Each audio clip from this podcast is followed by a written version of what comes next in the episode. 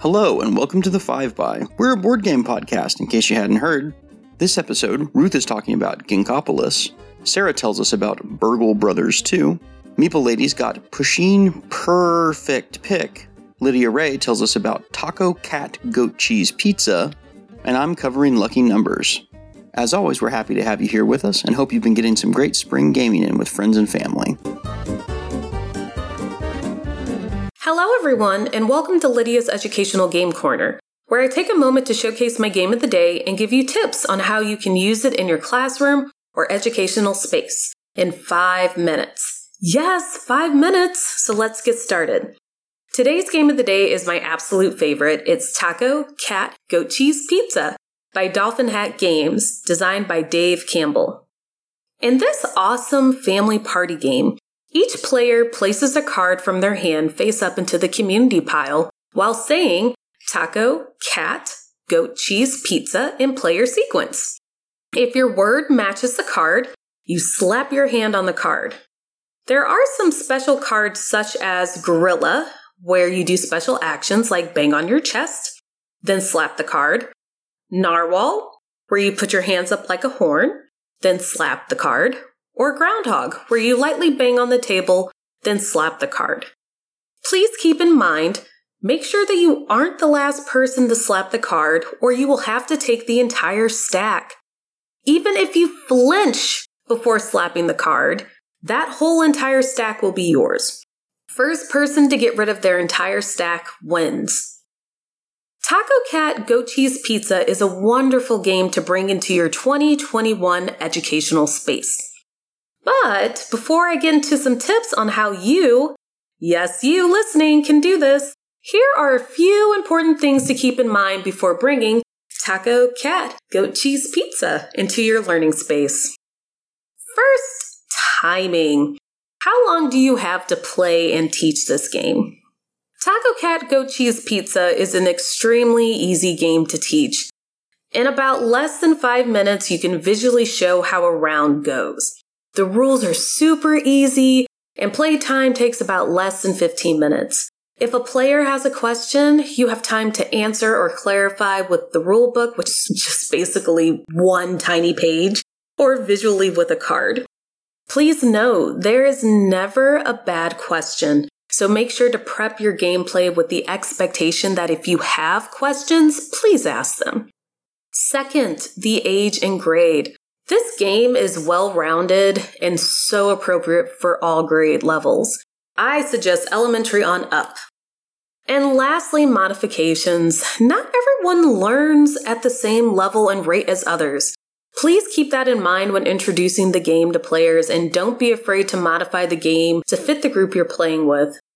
I suggest definitely making a player aid or having a Google slide presentation in the background of what you can do during a turn.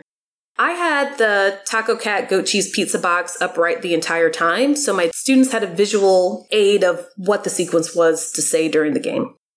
All right, everyone. So now let's talk about how Taco Cat goat cheese pizza. And if you hear me saying this, this was actually the beat that my kids, my sixth grade kiddos, came up with when we were playing the game to help them remember. We're going to talk about how this can be used into the classroom or in your own educational space.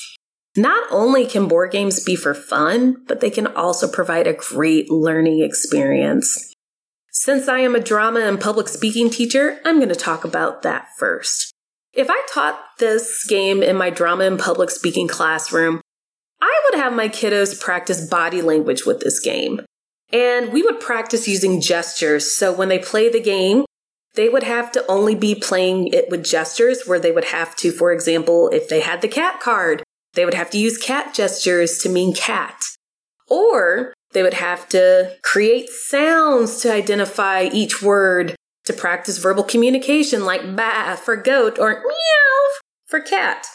For languages such as like Spanish, Latin, German, French, you could have your students say each card in a specific language you teach. So for Spanish, if you popped up with cat, you could say gato. If you're teaching it, you can even create a version if it was with colors. There's so many opportunities that you can modify this game. It's just so cool. Well, everyone, there are so many things you could do, but so little time. But hopefully, these tips will help you begin your journey of bringing the education into your gaming experience. Thank you for tuning in to Lydia's Educational Game Corner. Till next time, happy learning and happy gaming. Hi, I'm Mason Weaver. Let's talk about lucky numbers. I'm a longtime Michael Schacht fan. He's not a new hot designer, and I'm not sure he's exactly a grand master like Knizia or Kramer. He's somewhere in the middle. A solid workhorse who's been cranking out quality games for over two decades. He won the Spiel des Jahres for Zooloretto back in 2007, but he's not the kind of designer that people, or Americans at least, buzz and chatter about when a new game comes out. He's just a German guy hanging out in his house, knocking out very solid and enjoyable family games. I own a few of them, and I can highly recommend Coloretto, uh, Web of Power, also reprinted as China and I don't know, something else maybe, and the brilliant but underplayed and probably out of print, at least in the US, real time tile laying game Mondo. Today, I want to talk about a Schacht title I was totally unaware of until I played it on Board Game Arena called Lucky Numbers. Originally put out by Ravensburger in 2012 and currently in print from some French publisher I've never heard of called Tiki Editions Inc., Lucky Numbers is a very Schachtian game about doing the best you can given a rotten set of choices. It's a little bit like competitive Sudoku, but actually fun and doesn't require any math. You've each got a little 4x4 grid card in front of you. You start with a random set of four tiles laid out diagonally in ascending order from the upper left to the lower right. The goal of the game is to fill your card in ascending order with numbered tiles from left to right, top to bottom. The tiles are numbered 1 through 20, and every turn you can either draw a random tile from the bag or take one from the face up tiles off the table. Tiles end up on the table because you can swap something you've already placed with a tile you've drawn or something on the table. Like a lot of my favorite games, the strategy isn't really outlined in the very simple rules. The emergence, especially at 2, where I think this game really shines, is an ugly tug of war that's about what you're discarding to the table. You might get a great tile, want to swap it out for something you already have, but choose not to do it to not give advantage to the other player who needs the tile you'd be discarding. So you often make these sort of suboptimal choices in order to prevent your opponent from getting a number that they really, really need. So you're often forced into making choices you don't want to sometimes even putting you into the situation that Germans call Zugzwang, or forced to make a suboptimal move that puts you in a worse position than you were to begin with if you hadn't moved.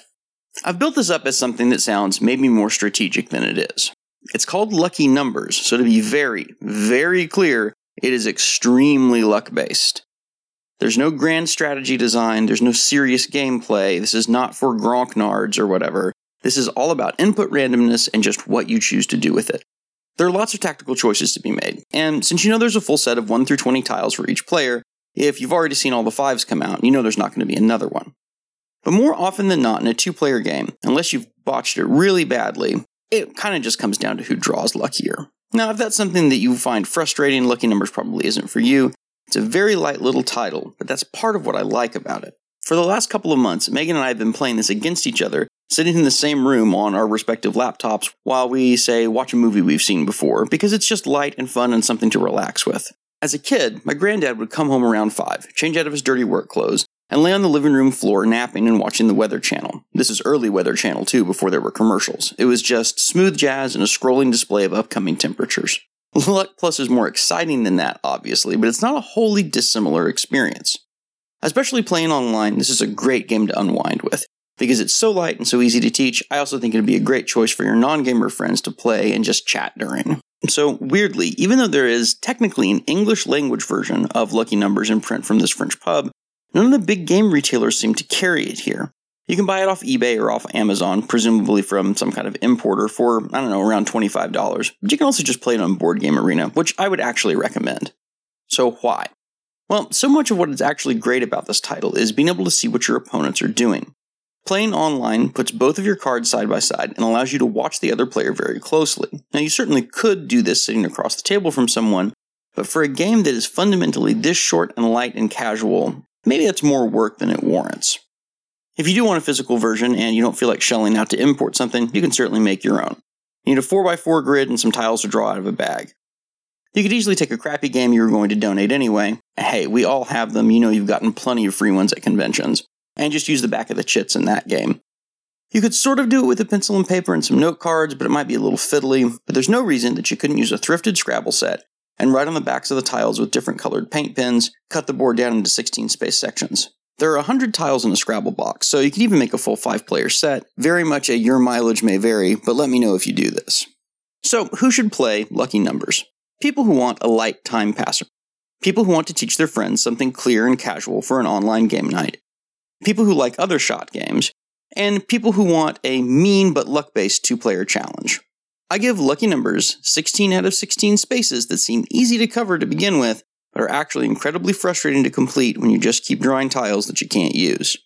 I'm Mason Weaver. You can find me on Twitter and occasionally Instagram at Discount Compost, and on Board Game Geek and Board Game Arena as Breakfast Core. Keep wearing a mask, keep washing your hands, and if you're not vaccinated yet, get vaccinated as soon as you're able. Five by listeners, it's Ruth here. Now, many people who get into hobby board gaming eventually end up with a grail game, a game that's almost impossible to find, but that they really, really want. Maybe because they played it once, or simply because of its reputation. For a while, my grail game was Ginkgopolis, right up until the point a few years ago when a friend found me a brand new copy in a tiny game store. Designed by Xavier Georges and illustrated by Gaël Lannurien, this 2012 title was a grail game for a lot of people, which is why a lot of people have been made extremely happy by the fact that a 2021 reprint just hit the market. Set in the year 2212, the city of Ginkgopolis is being built upwards to address issues of space and to avoid consuming more of the Earth's resources than we've already exhausted. Inspired by the strength and age of the ginkgo tree, one to five players are tasked with developing a team of biocity planners, bioengineers, and biotechnicians to help them most efficiently develop a city working with nature. Or perhaps more accurately, Ginkgopolis is a fairly abstract city building area majority game combining card drafting and tile placement while using ginkgo leaves to represent points. The city will start out as a grid of nine building tiles, three red, three blue, and three yellow, which are surrounded by circular lettered tokens. Players expand the city by building out onto the lettered tokens and building up on top of existing tiles. The game's rounds are simple enough. Players start by examining a hand of four cards and choose one to play, with cards coming in two types urbanization and building. Once a player has chosen their card, they'll place it face down in front of their screen, along with a tile if they're using it to expand the city. Alternatively, they may place the card by itself, which means they're going to exploit the card for resources. Once everyone has chosen, actions will resolve in turn order. Playing an urbanization card lets the player add their tile onto the appropriate lettered space, moving that token further out. They'll put a resource on it to show ownership and add a construction pawn to designate it as a new building. They'll then gain items from adjacent buildings, gain any urbanization bonuses they have in their tableau, and discard the card. Building cards work similarly, but place tiles on top of the existing tile shown on the card.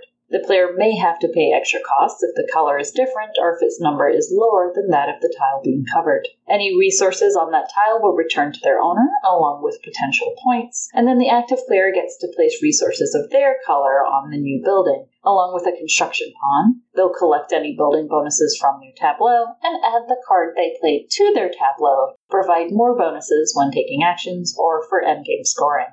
The final action type, exploiting, is the simplest. The player simply discards their card after taking the appropriate items, tiles, resources, or points, depending on the type of card. As with other actions, the player can also gain exploitation bonuses if they have them in their tableau. Once all actions are resolved, players will then pass the rest of their hand to the left before drawing another card from the deck to start the next round. Now, if the deck happens to be empty at any point, players will stop and look to see which tiles have construction pawns on them. They'll take the corresponding cards from the supply and shuffle them with the discards to form a new deck that matches the tiles found within the current city. Another pause occurs when the last tile is taken from the supply, and at this point, players can choose secretly whether to return tiles for points. Once the newly replenished house supply is exhausted for a second time, or someone places all of their resources, the game ends, points will be scored for endgame cards and for majorities in each city district, and a winner declared.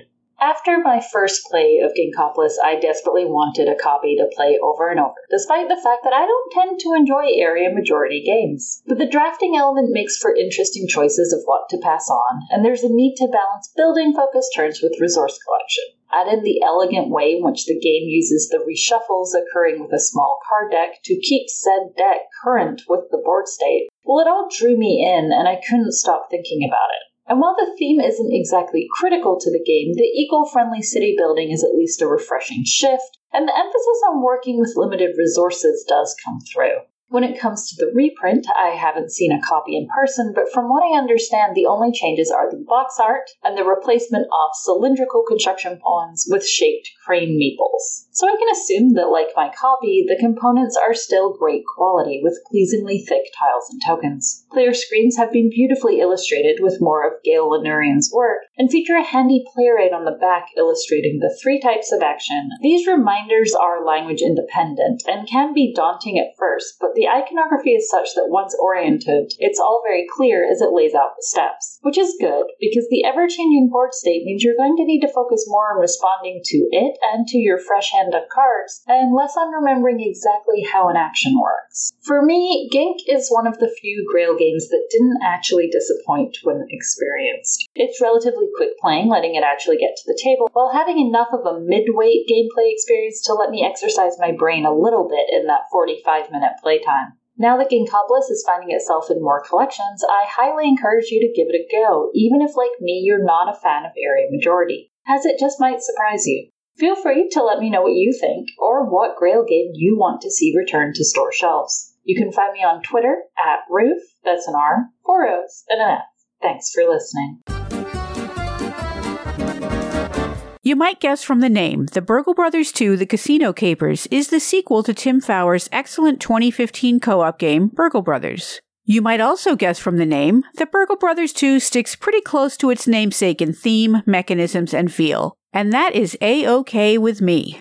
Like the original Burgle Brothers, Burgle Brothers 2 evokes the glamour and style of classic caper movies like To Catch a Thief or The Italian Job. And like a caper movie sequel, Burgle Brothers 2 gets the old gang back together to do basically the same thing with a few variations. Designed by Tim Fowers and Jeff Krause and published by Fowers Games in 2021, Burgle Brothers 2 is similar enough to the original Burgle Brothers that I won't spend a lot of time talking about specific mechanisms. Just like in Burgle Brothers, you play a group of crooks whose goal is to sneak into a multi story building, avoid detection, crack a safe, then escape. If you want to learn more about gameplay specifics, the original Burgle Brothers was reviewed way back in episode 31 of the 5 by by, oh yeah, that was me. While we're talking about classic movies, it should be no surprise that a game subtitled The Casino Capers is squarely placed in the realm of Vegas heist movies, like the original Ocean's 11 or the remake Ocean's 11. There's a strong Ocean's 11 vibe here, down to a box illustration of the characters standing in front of the Bellagio fountains. There's a lot to love in Burgle Brothers 2, but I do have a couple of caveats. For one, the box. I love the small box size of previous Fowers games like Paperback and Burgle Brothers, and I wish this was that size as well. This box opens up into a stand for the second level, which is a clever idea, but it could be better executed. It hasn't ever fallen down or anything. I think it's sturdier than it feels, but it feels wobbly and unstable and the gatefold makes the box tricky to close neatly. My other main criticism is something I mentioned in my review of original Burgle Brothers.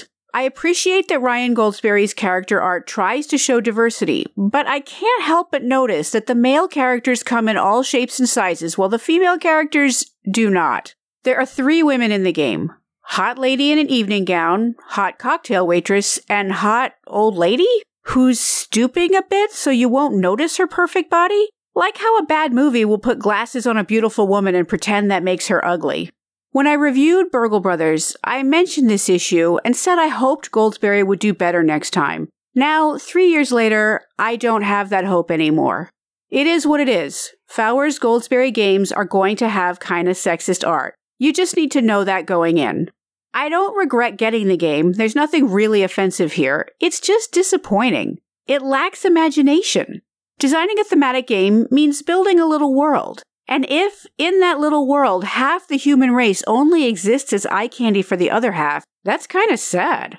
Okay, enough negativity. Let's get to what's good about Burgle Brothers 2. The game feels a whole lot like the original, but there are changes that make gameplay snappier. They've added a chip component, which I like very much. Chips are placed face down on top of half the tiles, and you have to deal with them when you peek at or move into a room. Some of the chips are good, some are bad, some are good or bad depending on what you need in that moment. I love that ambiguity, where, say, revealing the drunk chip, which causes you to slide helplessly into the next room over, might be disastrous or might be a lifesaver. Character abilities work a little differently in Burgle Brothers 2. Each character has three abilities, but they're on cards that you need to spend an action to unlock, and each can only be used once or twice. I think this works well. It makes the characters more versatile, and you really have to think about when to use each ability and when to save it. Even needing to unlock the abilities lets you do something productive with a turn that might otherwise be wasted if you're, say, hiding in a corner to avoid the bouncer. It feels tidy.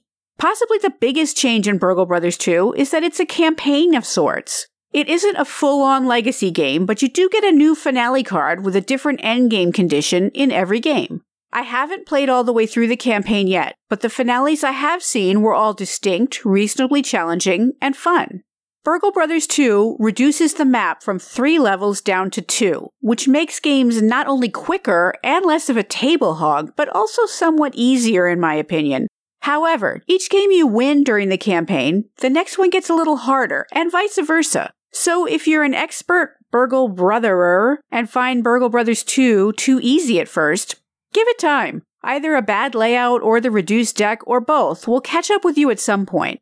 I've only played Burgle Brothers 2 with two players, but I found that original Burgle Brothers got more difficult the more players you had, and I expect Burgle Brothers 2 is the same.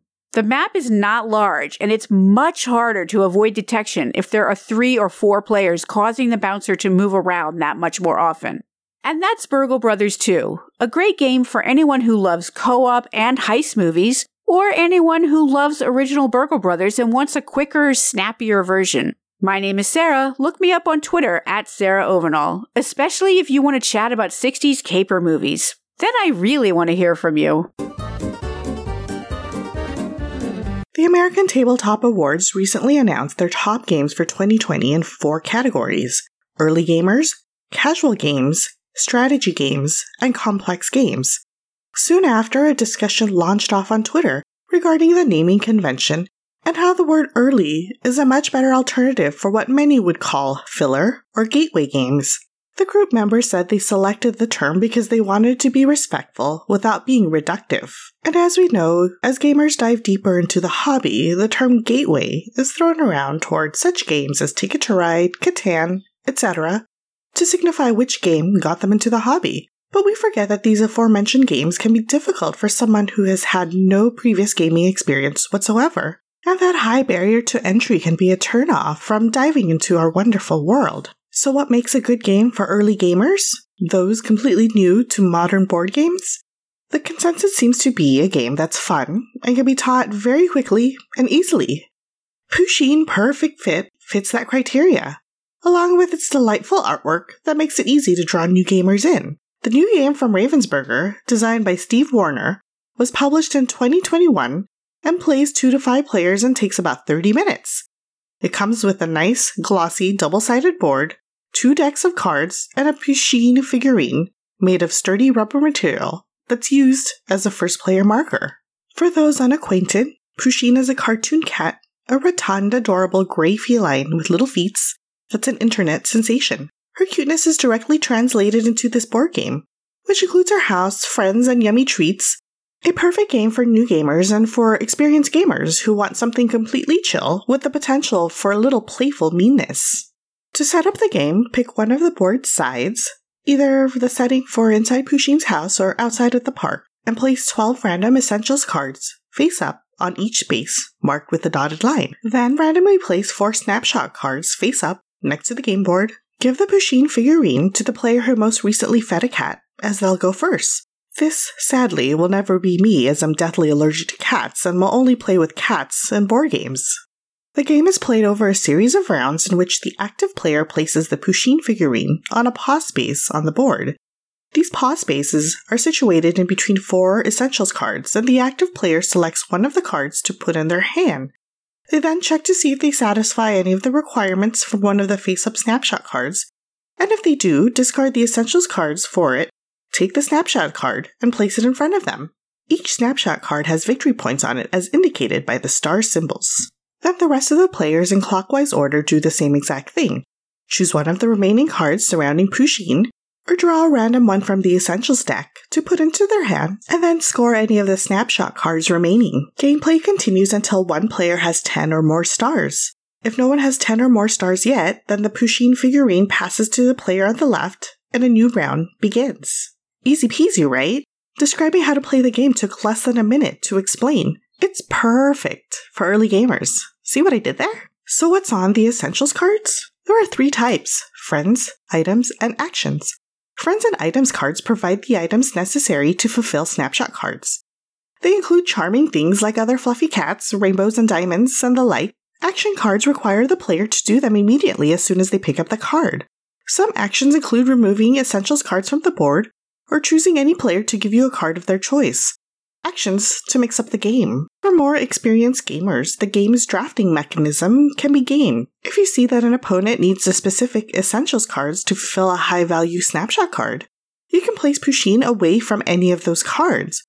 It can be a little mean, especially at high player counts, because then it'll be four turns until you get to place Pusheen where you want her. But again, the game is light enough that it's just a little playful meanness. But in the grand scheme of gaming, this meanness is just a small possibility, as most new gamers will probably not be playing like this. The game's sturdy, high gloss components mean this game can be played just about anywhere. And the game is very portable, the box size is a small square like those of two player games you've seen from Patchwork or Targi. Pusheen Purrfect Pick is 100% a light game.